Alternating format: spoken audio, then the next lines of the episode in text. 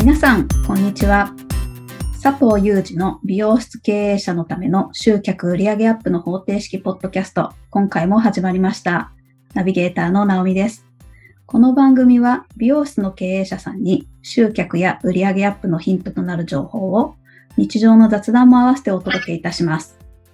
お話しいただくのは最短4ヶ月で売上を100万円以上アップさせる美容室専門コンサルタントの佐藤裕二さんです。佐藤さん、よろしくお願いします。よろしくお願いします。あの、今日はですね、はい。すべき報告がありまして、会員さんから、わあ。はい、ずっと個別で対応している方が、まあ、Facebook 広告、まあ、聞いた聞いたことない方もいるかもしれませんけど、まあ、Facebook にお金をかけて広告をするんですけど、うんあの、結果をバチンと出した人がいまして、わあ、すごい。で、これすごく有効なんで、ぜひ考えてみたらどうかなって思ったんですよね。うん。で美容室、まあ、集客に関する広告なんですけど、一般的に広告って1万、2万で出せる広告ってほぼないに等しい。うんまあ、あの、いろいろブログを書いてとか、ニュースレターを送ってとか、LINE でとか、フェイ通常の Facebook でとか、インスタ上げてっていうのはもちろん有あ無料なんですけど、あれはそれなりにやっぱり配信頻度を上げるとか、毎日配信するとか、うんいろいろ、こう、ノウハウがあるんで、結構まめに続けないとダメみたいな。あうん、もう半年ぐらい続けても当たり前ですよねっていうようなニュアンスなんですよ、あれって。あ、ああ、そうなんですね。やっぱり無料のものってやっぱそうですよね。体と実かなきゃダメだよね、みたいな。あの、フィットネスへ通わないでマッチョになるみたいなところで、管理がちゃんとできてないと ダメですよね、みたいな。で、そこで、まあ僕、うちでも使ってるんですけど、進めてたのが Facebook 広告ってやって、うん。で、Facebook に自分がなんか、あの、アピールをして、それを、それにまあ広告をかけるというか、広告でそれを全体に配信してもらうみたいな。うんで、広告、広告っていうと高いっていうイメージがすごくついてもあると思うんですけど、あの、もちろん地域によりますけど、だいたい1万円から1万5千円ぐらいでいけちゃうんですよ。それって、1ヶ月でですか？だいたいそんなもんですよ。ええあ、もちろんあれですよ。東京の一等地ですとか、そういうとこはもうちょっとお金かけないとまずいですけど。あうん、結構ね、あので、その、金額も自分で設定できるんですよね。あ、そうなんですね。例えば1日500円しかかけないよとか、10日間で例えば5000円かけるよとか、へえ。かけてたけど今日やめるっていうこともスパッとできるし、え、すごい。なんで、すごくこう、動きやすいっていうか、使いやすいって使いやすい。うん。ナノムとかなんか、なんかこう、なネット広告でもなどっかと契約すると、じゃあ月10万でとか月5万でっていう契約になって、やめますっつっても、いや、今月は動いてるからそれやめられませんよみたいなのってあるじゃないですか。うん。広告ってもういついかなる時でも止めることもできるし、もっと広告費使うっていうこともできるし、まあちょっとその辺のことをお話ししようかなって思ってるんですけど、ええすごい。はい、おまあ願いします。はいまあ、苦手な方はね、もう Facebook って聞いただけで、うわーって思う人いると思う。まあちょっと使ってもらいたいなと思います。有益な話だと思うんで。うん。まずね、その方、Facebook 広告じゃあ頑張ってやりますって言って、ずっとこう定期的に連絡を取り合ったりして、個別で対応させてもらってるんですけど、簡単に言っちゃうと最初の3ヶ月間は集客ゼロだったんですよ。へえ、そうなんですか。で、やっぱり初めてのことって、あれ？えこれ、そう思ったようにやってるつもりだけど、全然そのようになってないっていう場合が結構あったりするじゃないですか。うん。運転でも何だ、何でもそうだと思うんですけど、あの、初めてってやっぱりいろいろこう、変な動き方をしたりする。で、まずこれ、一つ注意してもらいたいのが、ホームページをしっかり作っておく。じあの、ホームページ持ってる人いっぱいいますけど、はい。ただ持ってるだけほとんどで、ちゃんとページページごとにいい内容で作り作っておかなきゃいけないっていうのが一つあって、の方もホームページ作り直した方がいいよって言ったん。だけど、まあ、いやいや、あの、そこまでいろいろやると大変だから、ホームページはとりあえず今のままでいきますみたいな、ホームページはそのままだと。で、Facebook 広告のやり方をまあ、説明して、で、どういうふうに説明するかというと、あの、広告を出す範囲が自分のお店からだと、あ自分のお店の市に出すとか、はい。はい。市だけに出すとか、うーん。えーターゲットは女性で40代に限るとか、おー。で、はあの、広告を配信する時間帯も、これ本当自由なんですけど、朝7時から夕方5時までだけに出すとか。うわ、すごい。それ、そんなカスタマイズができるんですね。月曜日だけ出すとか、土日だけ出すとか、えっと、月水金と出すとか、そういうのを自由に設定できるんですよ。うん。で、それを自分の、まあ、顧客、例えば女性で、えっと、世代がなな、えー例えば40代とか30代って設定をして、でもっとやろうと思えば、あの、主婦でもいいし、えっと、会社員でもいいし、そういうのも設定できているんですよ。で、あとは自分の顧客がいつも来る曜日ってあるじゃないですか。はい。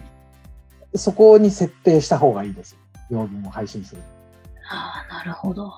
うん。あるいは、そのよ、いつも予約が埋まる1日前とか、うん。1日前に、まあ、予約をしてくる方もいるでしょうから、うーん。設定の仕方。で、次が、えっ、と、さっき言った広告をいくらかけるかってやつですね。はい。1日100円っていう設定ができたかどうかわかんないけど、例えば1日500円とか、うん別に2000円でも3000円でも5000円でもいいんですけど、ただし、これ、僕、じこれは僕、あの、実体験してるんですけど、仮に1ヶ月10万円かけてもいいって設定するじゃないですか。はい。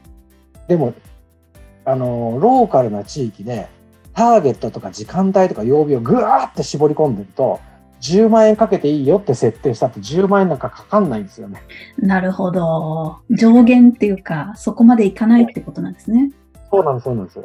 で、それ知らないと、あの、広告エリアどこっていうと、全国って勝手にやっちゃってると、日本中に配信されちゃえば、1日で1万でも5万でもバーンと使われ、使われちゃうっていうか、配信されちゃいますからね。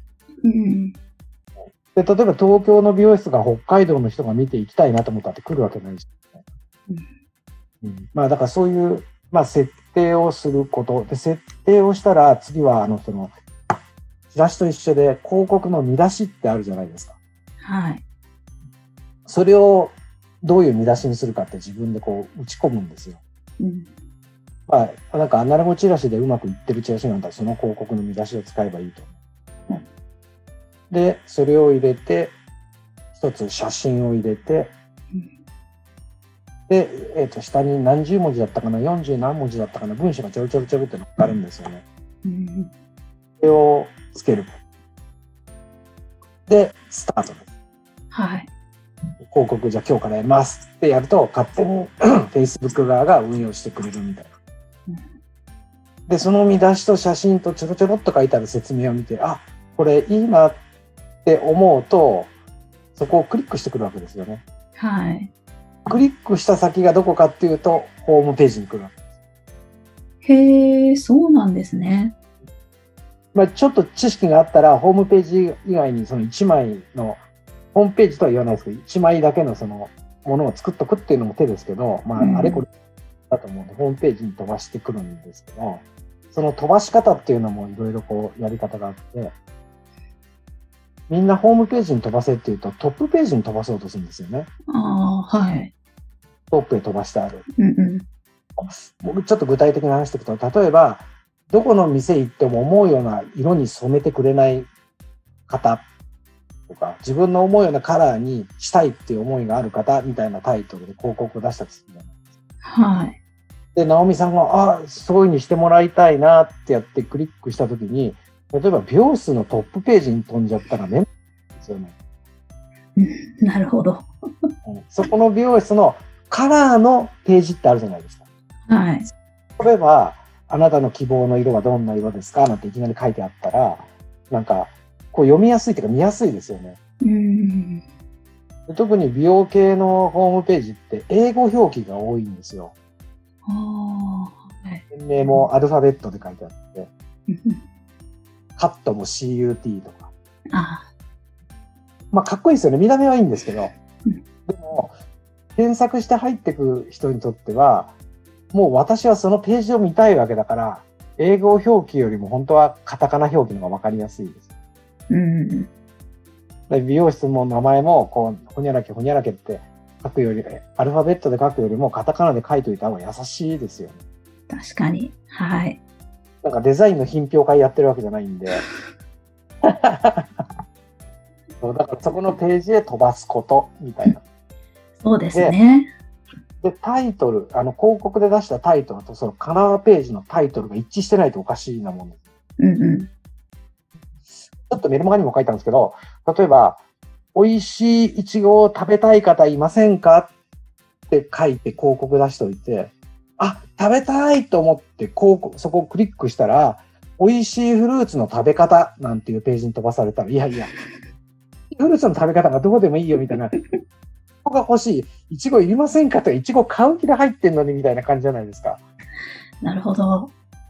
だから、もうすぐに、もうそういう、こう、あの、見出しで出してるんだったら、1パック1000円ですとか、2000円ですって、からもう入った方が、すごくスムースですよね。はい。なんか伝わってます？はい。なんか、そうですね。そういう気持ちでいたのに、途中で、なんか、なん、なんですかね。折られちゃうような感じになっちゃいますもんね。違うページ行ったら。はい。マッチョになりたい方へって案内してるのに、あの、あの、健美と健康のためにどうぞ。1日1万歩歩きましょうみたいな解説が出てきたら、そんなんじゃないよ、俺が欲しいな、みたいな。なんか伝わってますよね。わかりはい。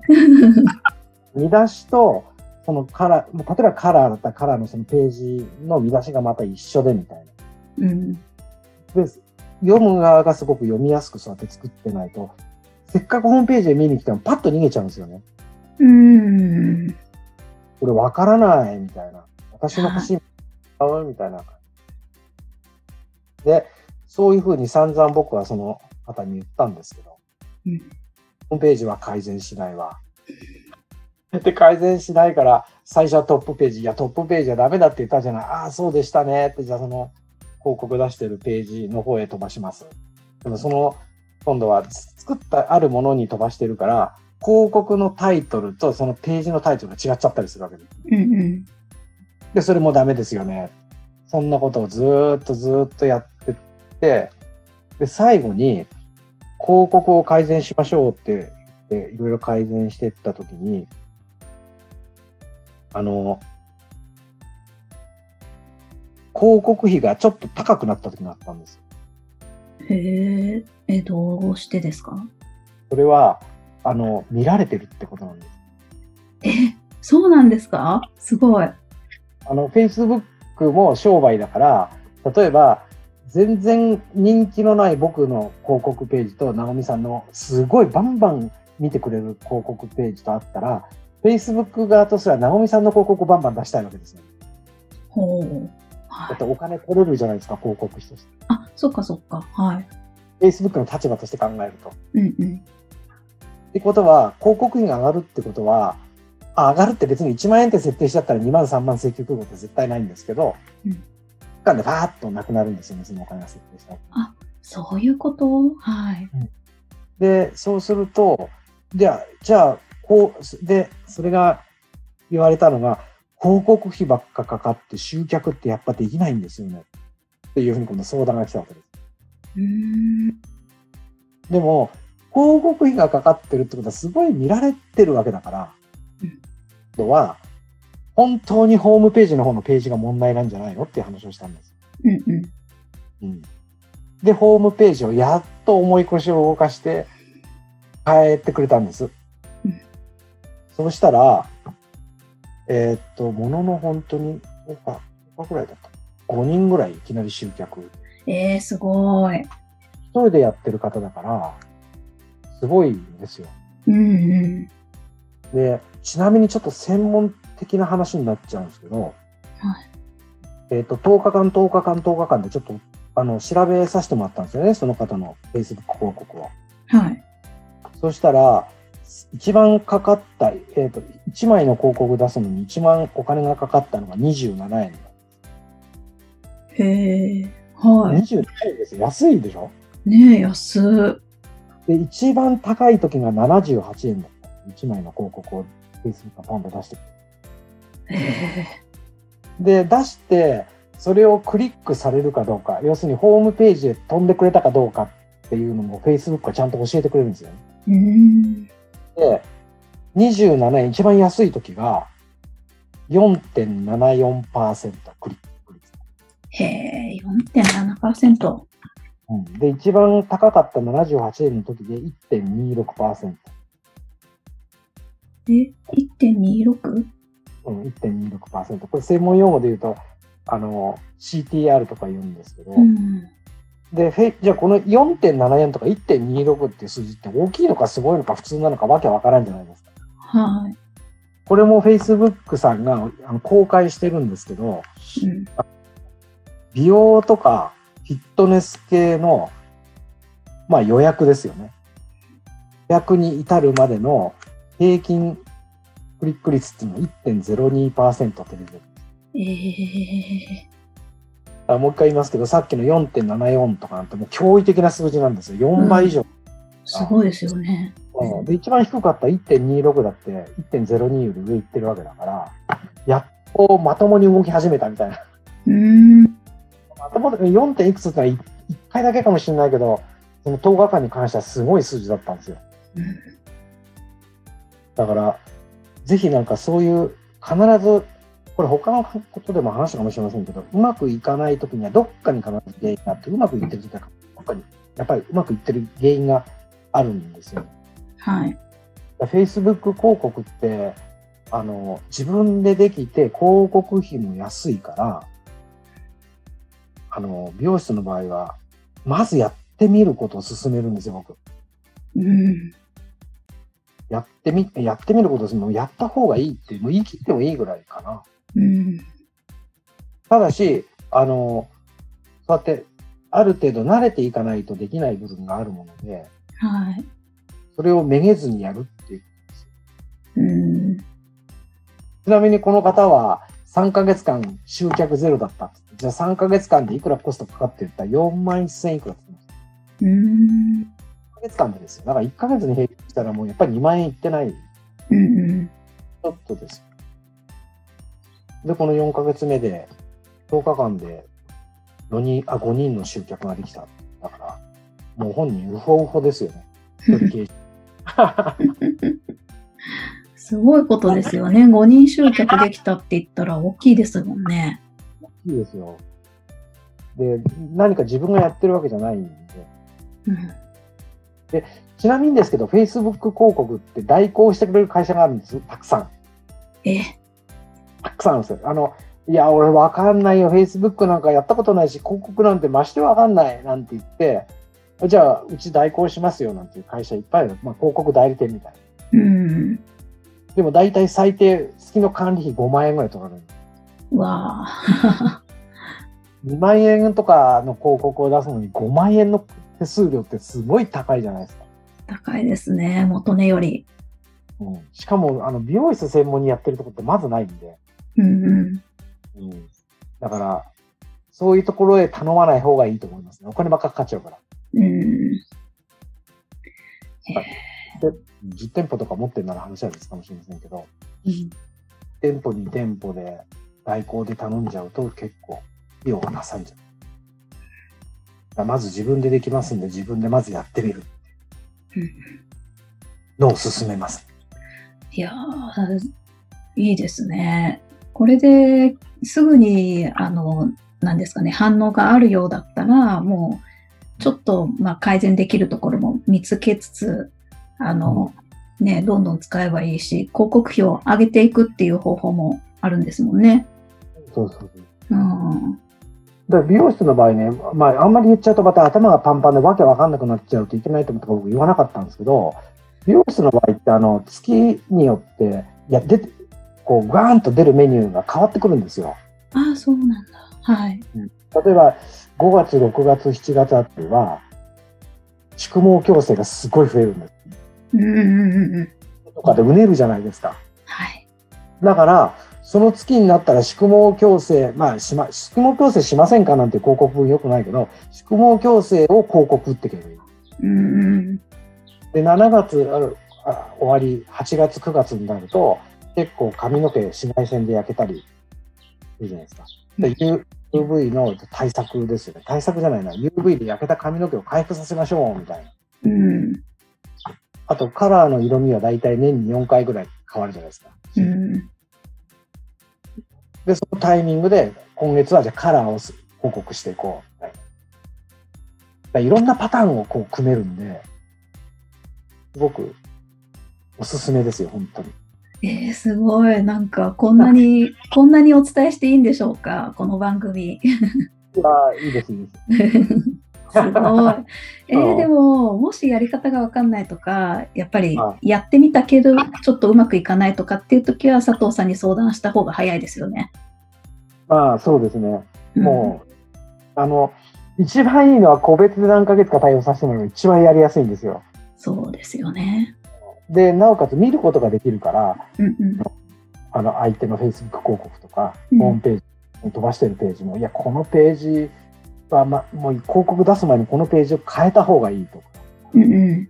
ないと意味がないっていうか、広告費ばっかかかって全然集客できないってことになっちゃう。うん変えましょうよとか、あるいは Facebook の広告文、見出しを変えましょうとか、写真変えましょうとか、いろいろこう、アドバイスたくさんできるんで、うんうん。また相談してもらえれば一番いいんですけど。はい。えー、もうすぐやりたい感じになりますよね。ぜひぜひ試していただいて、で困った時には佐藤さんにおつなぎしますので、質問フォーム等から ご連絡いただければ。ね。はいはい、ありがとうございます。はい、ありがとうございます。それでは最後にお知らせです。美容室経営者のための集客売上アップの方程式ポッドキャストでは皆様からのご質問を募集しております。ポッドキャストの詳細ボタンを押していただくと質問フォームが出てきますので、そちらからご質問をいただければと思います。それでは今回はここまでとなります。また次回お会いしましょう。佐藤さん、ありがとうございました。ありがとうございました。